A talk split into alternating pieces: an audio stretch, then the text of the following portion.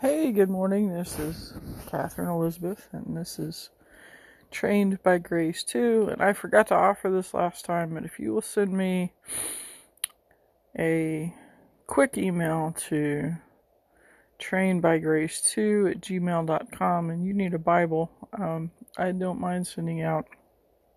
It'll be a paperback version, but a, a Bible to you. So, um, just in case you need one. But if let's get started. We were talking about Genesis, but there's a couple of things we have to understand before we get there. And um,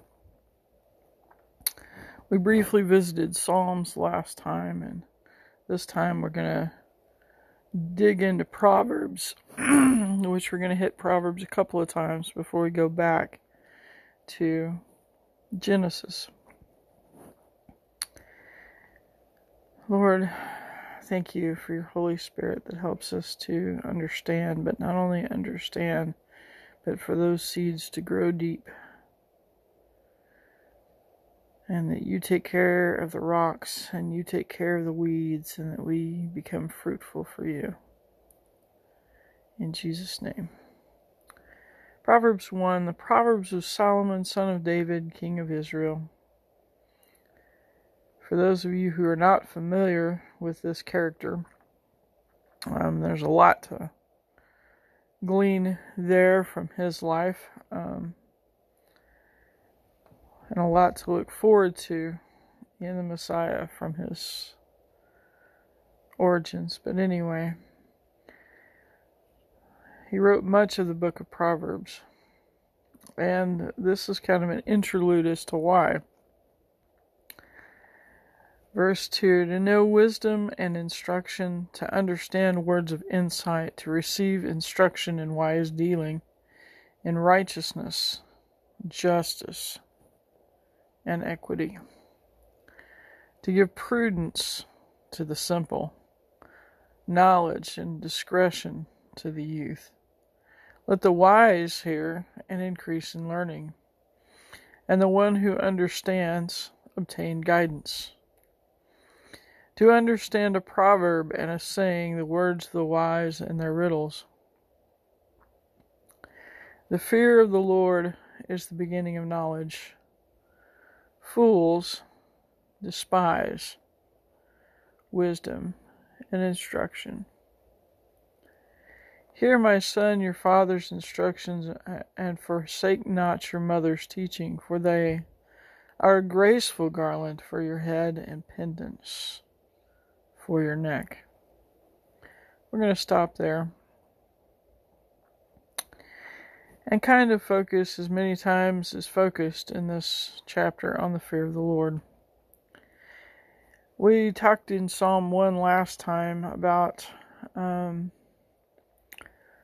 there being the one who is planted by the water, and that there are sinners and scoffers and um, those who do not listen, uh, wicked. But here we hit another category called fools. And fools, the Bible defines as someone, excuse me, who does not have the fear of the Lord.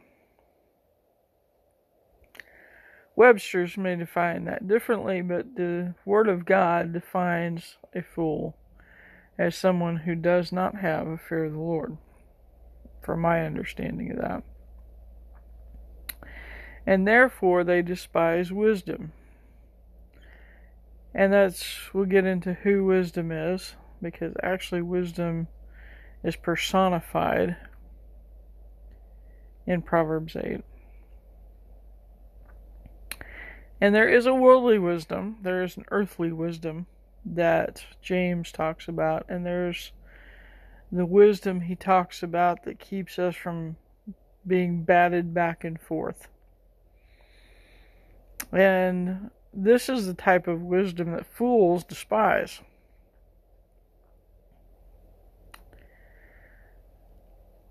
And the, that I'm pretty convinced after a lot of study is just that God created the world.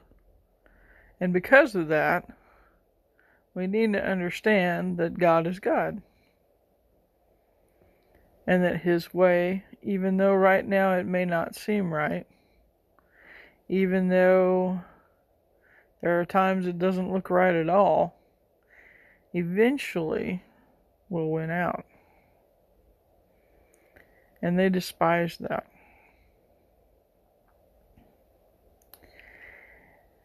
And the thing in dealing with people is we have to understand that sometimes we're dealing with people who don't fear the Lord at all. So if you're on the journey today and going, man, I just I'm trying trying to understand keep trying. We're going to spend eternity finding out about this great wisdom of God.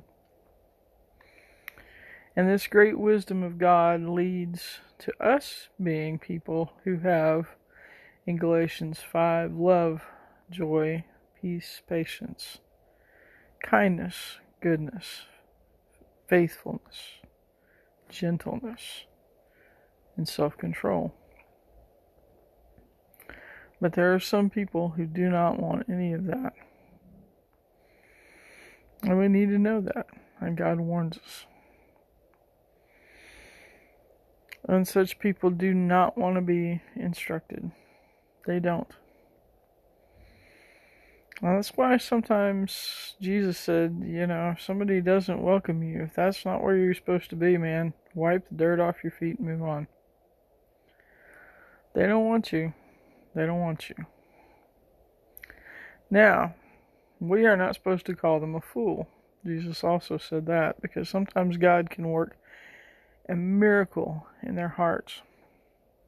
And I'm just going to say, from personal experience, I know that God has worked a miracle in my heart and made my heart soft and made me a much different person than at times I have been.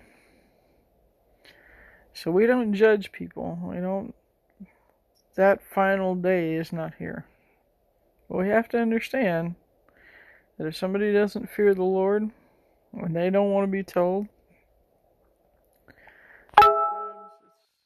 not the time. It's not the time to tell them. So,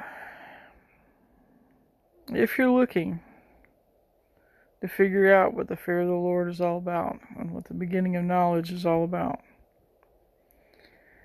and if you are searching, even if you don't understand, even if at times you feel like, man, some of the things people have told me about God are just totally wrong, I invite you to keep studying with us.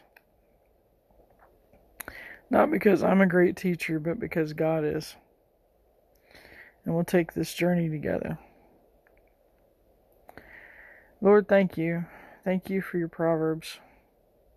Thank you that you want us to know wisdom and instruction. Thank you that you want us to understand words of insight. Thank you that you want us to receive instruction in wise dealing and righteousness. God, we need righteousness in our world. Justice, Lord, we don't feel safe without it. We don't feel safe without it. And equity. God, you are the most fair of any judge ever. You know our motives, you know our hearts, you know why, you know why things occur. You are equitable. Lord, thank you for giving prudence to the simple and knowledge and discretion to the youth. Lord, help us to be wise and let us hear and increase in learning from your word and help us to understand and so obtain guidance from your word.